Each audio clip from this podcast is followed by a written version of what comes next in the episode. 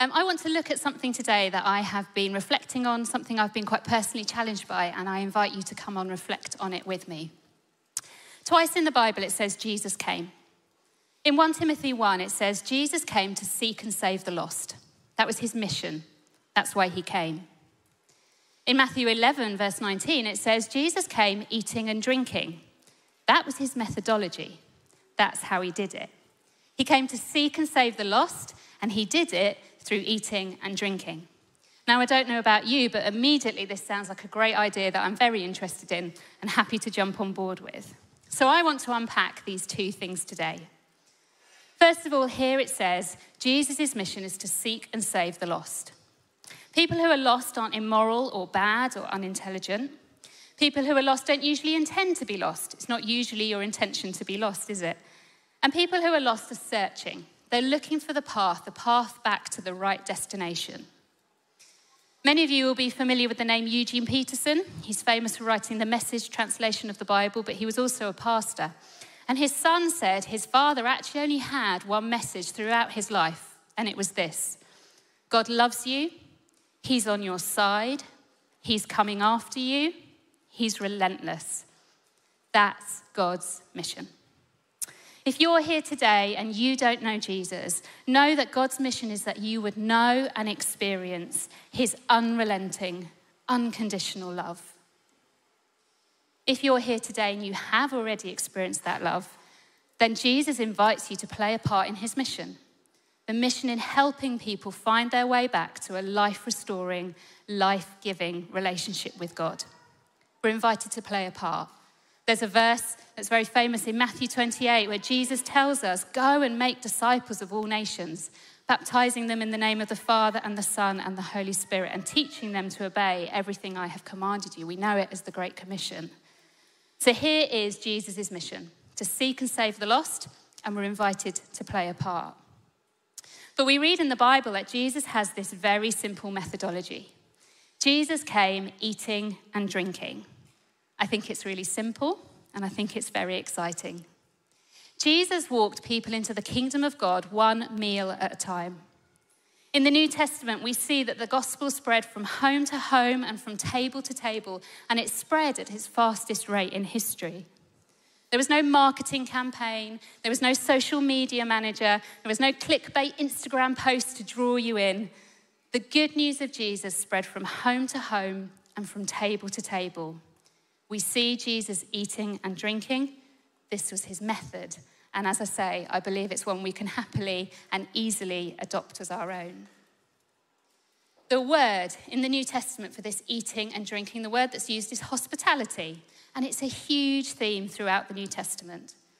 In 1 Peter, it says, Be eager to show hospitality without grumbling. That's pretty tricky for those of us who are introverts here and would like people to leave 10 minutes after they've arrived. And in Hebrews 13, it says, Do not forget to practice hospitality to strangers.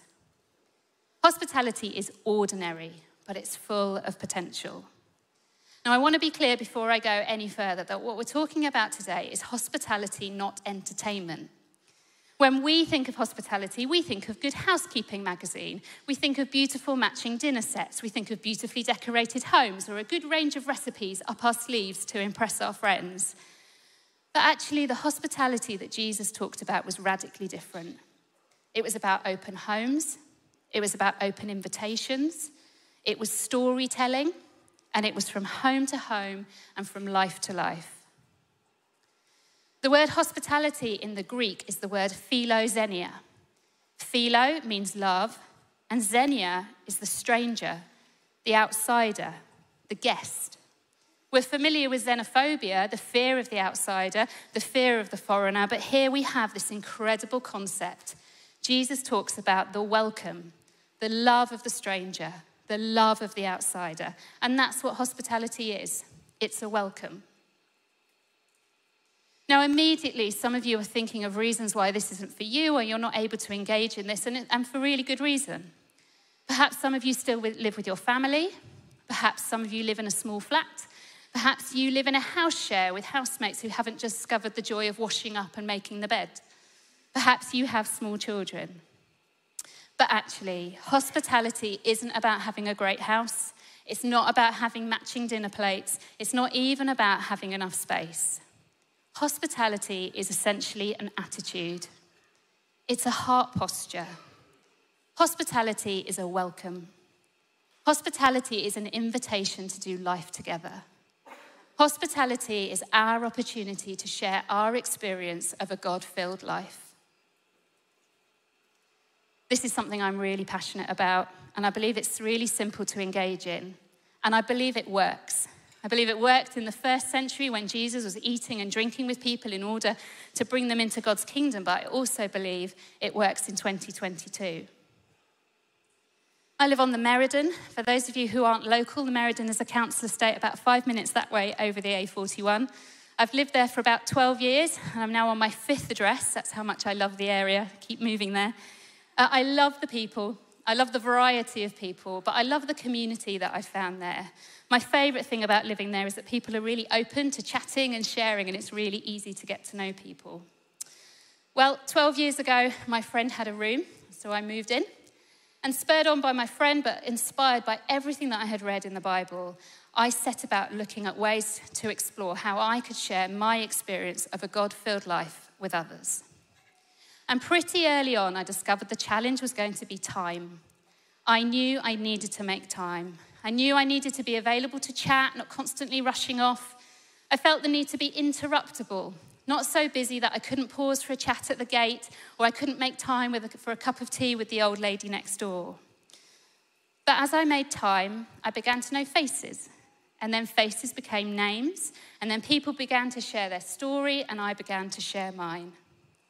Before long, neighbours became friends, and friends actually became extended family. I had the opportunity to share my experience of a God filled life with others, and I had a lot of fun along the way. I believe that the hospitality that Jesus demonstrated is something we can all embrace in lots of different ways. So now I've set the scene, I want to unpack a few things in a bit more detail. I want to look at the why, the how, and I want to look at some practicalities. So, first of all, why? Why is God's mission to draw people back to Himself so important? Well, I don't want to um, depress us all on this lovely sunny Sunday in August, but for a long time we are all aware that we live in a world and a culture that is incredibly hurting and incredibly broken. We live amongst people who are seeking peace, who are looking for belonging, who are longing for acceptance. And most significantly, and the thing I'm aware of most right now, which is what really kind of focused my attention for this morning, is that we live in a culture of people who are so incredibly lonely. We know that loneliness has become a serious blight on our culture.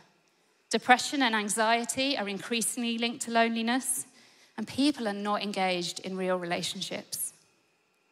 Here's some stats from before the pandemic, so pre 2020.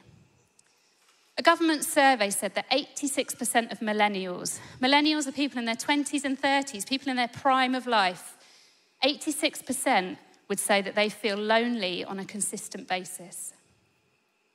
Age Concern study, uh, published a study that said three quarters of the people in the UK over the age of 65, three quarters of them eat alone on a daily basis.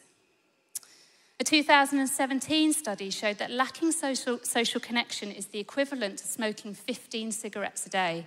It has actual physical health implications.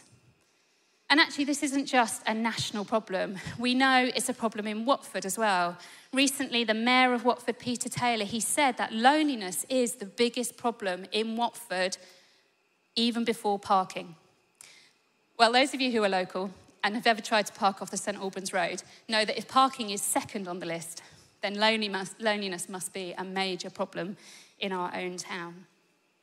But then, of course, the pandemic has come along and things are 100 times worse than they were. Many people still feel cut off from their friends and family. Social circles have dramatically decreased. More people are still working consistently from home. My husband used to go to the office five days a week. Now he still only goes in one day a week, maybe twice. So the majority of his week, the people he sees are on a screen.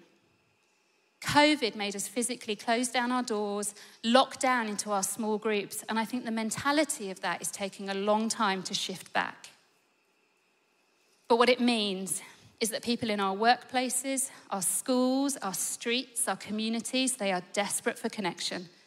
They are desperate for a sense of belonging. They're desperate for hope. And maybe you're feeling it. Maybe as I'm talking about loneliness, you're feeling it. I've been feeling it. For a season coming out of COVID, I've been feeling really lonely. And I rationalize it and I think I'm surrounded by lovely people in my workplace and I've got this amazing church community. But I had this long season of feeling lonely, feeling disconnected, not quite sure where I fit or where my place is anymore. And I think if I feel like that, how much worse for people who don't have this loving community to surround them? But of course, Jesus has an answer. Jesus is the answer. In John 10:10, 10, 10, Jesus says, "I have come that they might have life and have it to the full." And of course, the church should be the antidote to loneliness. In Psalm 68, it says, God sets the lonely in family. And the most common metaphor for the church in the New Testament is that of family sons, daughters, brothers, sisters.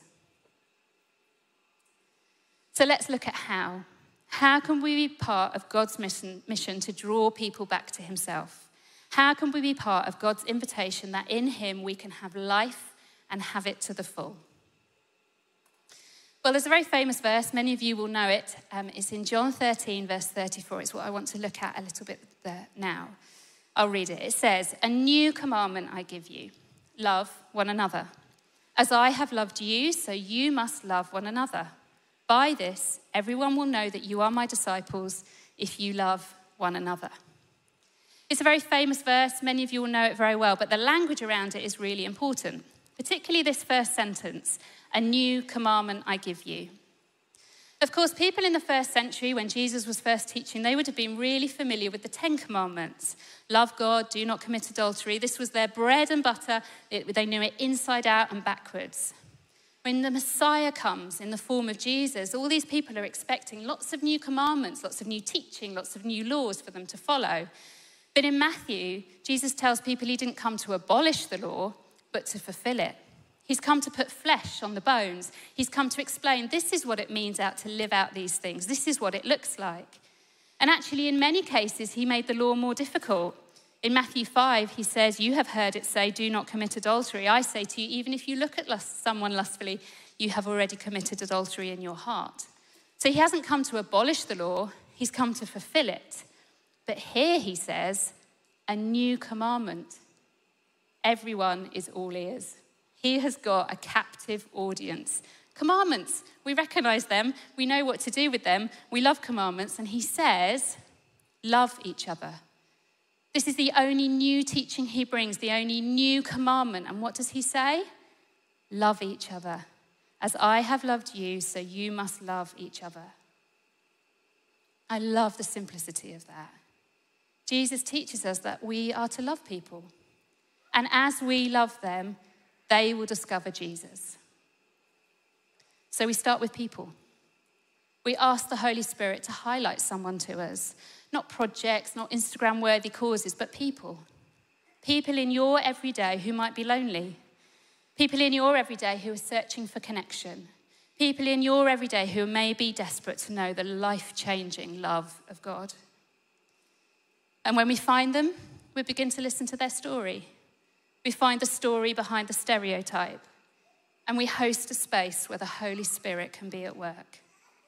We begin conversations that are not focused on ourselves, but focused on others. And we pray that Jesus would be revealed. I love this quote from Henri Nouwen. He's a bit of a hero of mine. He says, More and more, the desire grows in me to simply walk around, greet people, enter their homes, sit on their doorsteps, play ball, throw water, and be known as someone who wants to live with them. It's a privilege to have the time to practice this simple ministry of presence. Still, it's not as simple as it seems.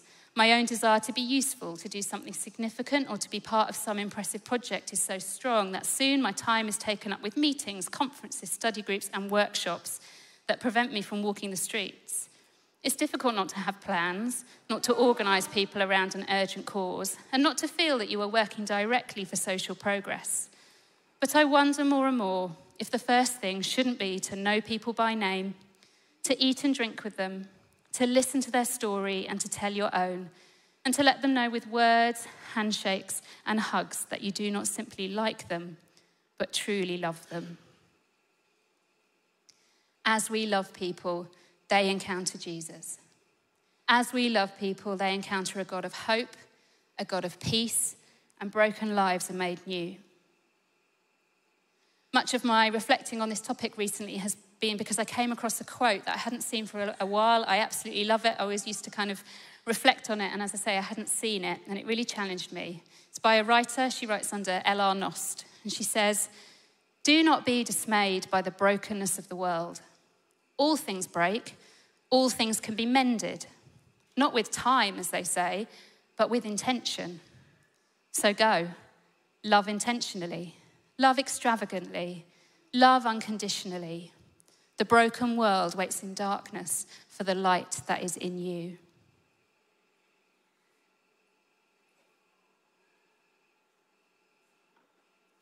So, twice in the Bible it says Jesus came. Jesus came to seek and save the lost. That was his mission, and we're invited to play a part. But we also see that he came eating and drinking. This was his methodology. So, finally, with the time I have left, I want to look at some practicalities. How do we love others that they might experience God's love? And what about the, practi- the practicalities around hospitality?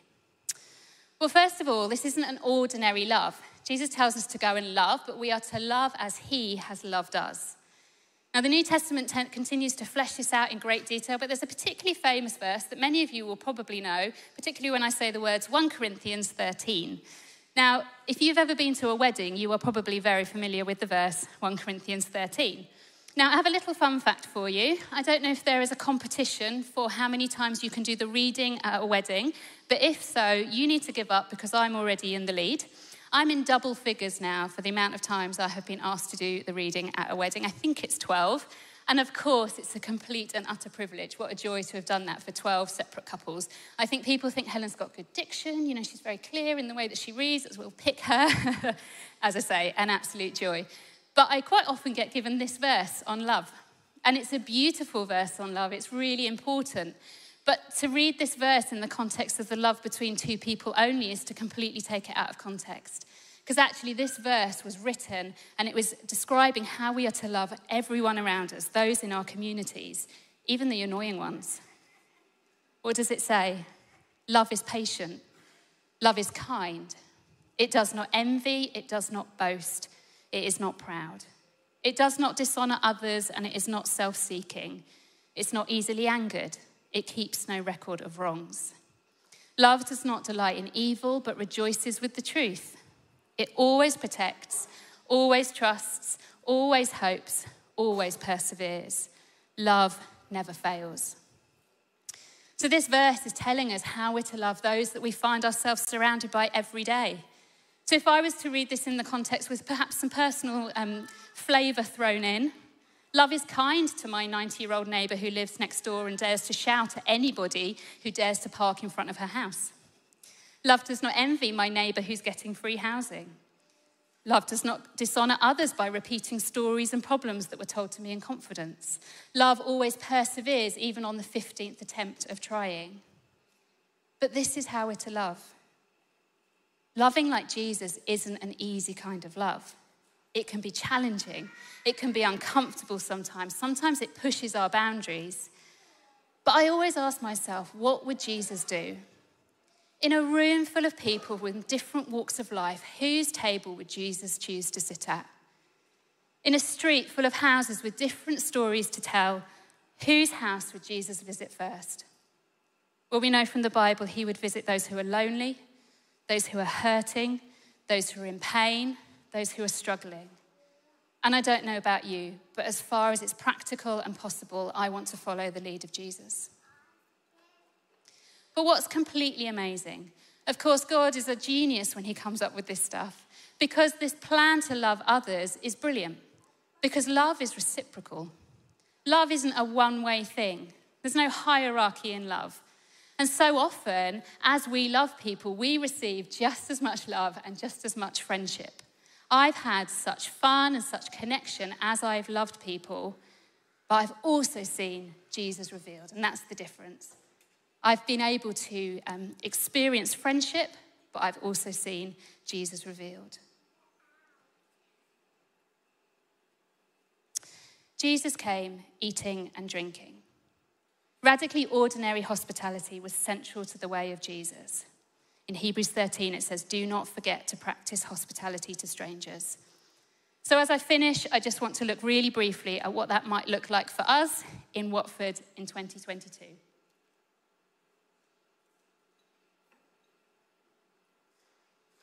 Earlier, I said that hospitality translates as the love of the stranger or the welcome of the stranger. Hospitality is inclusive, hospitality is tangible acts of love.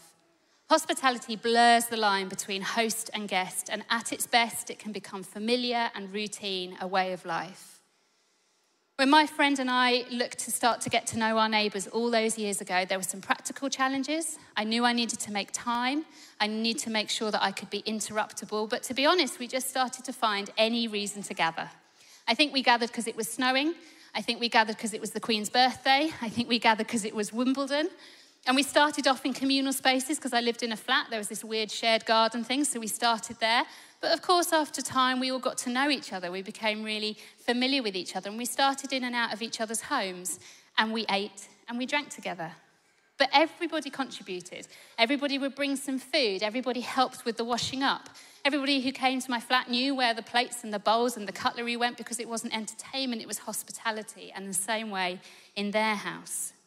And sometimes it was squishy, it was a small flat, sometimes it was messy. I'm not very good with mess, but it didn't matter. We had the joy of creating community. Jesus was revealed, and we had the opportunity to share our experience of a God filled life. Last year, I moved house. I moved half a mile down the road, and things look very different for me at the moment for a number of different reasons. I don't see my neighbours in the way that I did. People have moved away and different things. But here I am in my new house, and I'm just asking the Lord, what's next? What does this new season look for me? Look like for me? By His grace, we've moved into the most incredible street already. We were added to the existing WhatsApp group within a couple of months of moving in. We had a brilliant Jubilee party a couple of months ago. We had a great street party all together. And God has been so kind by putting us in the middle of an, an existing community. I have to tell you that my front garden is amazing. Don't mean to brag, it might seem a little off topic, but uh, when I first moved in, the garden had been unattended for ages, so I took out all the old plants, I got lots of fertilizer, I did lots of gardening things that my mum was very pleased about that I suddenly had this interest, put in lots of new plants, and I'm always out there water, watering and weeding. And it's not because I enjoy gardening, but I wanted to be intentional. I'm continuing to want to be intentional because when I'm out the front, people stop and chat people come over. They've all come, particularly when we first moved in, everybody would come over, introduce themselves, have a chat, and I'm still out there. I go out there as much as I can. And of course, now faces have become names, and people are beginning to share their story, and I'm getting an opportunity to share mine. And my hope and my prayer is that in time, we will have the opportunity to share our experience of a God filled life. So I encourage you to find a way to begin particularly if you fall into one of the categories I mentioned earlier and you don't have your own home, use what God has blessed you with. If you do have your own home, is there a way you can welcome people into that space? Is there a way that we can create a space where God's Spirit can be at work? Use your table as a place of blessing. But actually, Jesus didn't host many meals, he mainly gate crashed. So, can we take a leaf out of Jesus' book? Can we begin with our cooking ability? Can we make, make meals and drop them round for people? Can we ask someone else to host a gathering and we'll provide the food? Can we begin with food in a different way? Finding a way of sharing food, gathering people at lunchtime, sitting in the staff room in a purposeful way? Can we begin by finding time? Time to listen, time to sit, time to chat, time to tell stories? Can we begin by lending a practical skill? For a season of my life, my biggest act of hospitality was helping the 80 year old lady who lived next door with her online Tesco order. I needed a lot of patience, but we had a cup of tea and a chat, and I knew that Jesus was at work in that space. I've been reflecting on all of this recently and working out what it means for me in my new house. And so, with me, I invite you to reflect. Can I encourage you to do two things this week? First of all, pause. Look around your everyday. Whether that's the school gate where you drop a child or the school gate where you're a pupil, whether it's your street or your workplace, would you pause in that place? Don't rush off. Don't be defined by busy. And ask the Lord to highlight someone to you. I wonder if the next time you walked into your school playground, your workplace, or down your street and you asked yourself, how many people here are lonely? I wonder how that would change the way that you walk into that place the next time you're there. And I encourage you to make a plan. Think about one or two of the things that I've just mentioned. Little plan, tuck it away, pop it in your pocket, but be ready to practice hospitality, the welcome of the stranger when the opportunity arises. Find a way to express the love of God through tangible acts of love. Find a way to talk. Some people are just looking for small talk, other people are asking the big questions of life. Find a way to ask questions. Find a way to meet people where they're at and not where we think they should be at. And find a way to share your experience of a God filled life. It seems to me that the hospitality that Jesus demonstrated and talked about is a very clear antidote to loneliness. And for those of you who, like me, are feeling vulnerable and lonely, remember genius, God's genius plan that love is reciprocal and we get back so much as we put in. I finish with this verse again. John 13, verse 34 A new commandment I give you love one another. As I have loved you, so you must love one another. Amen.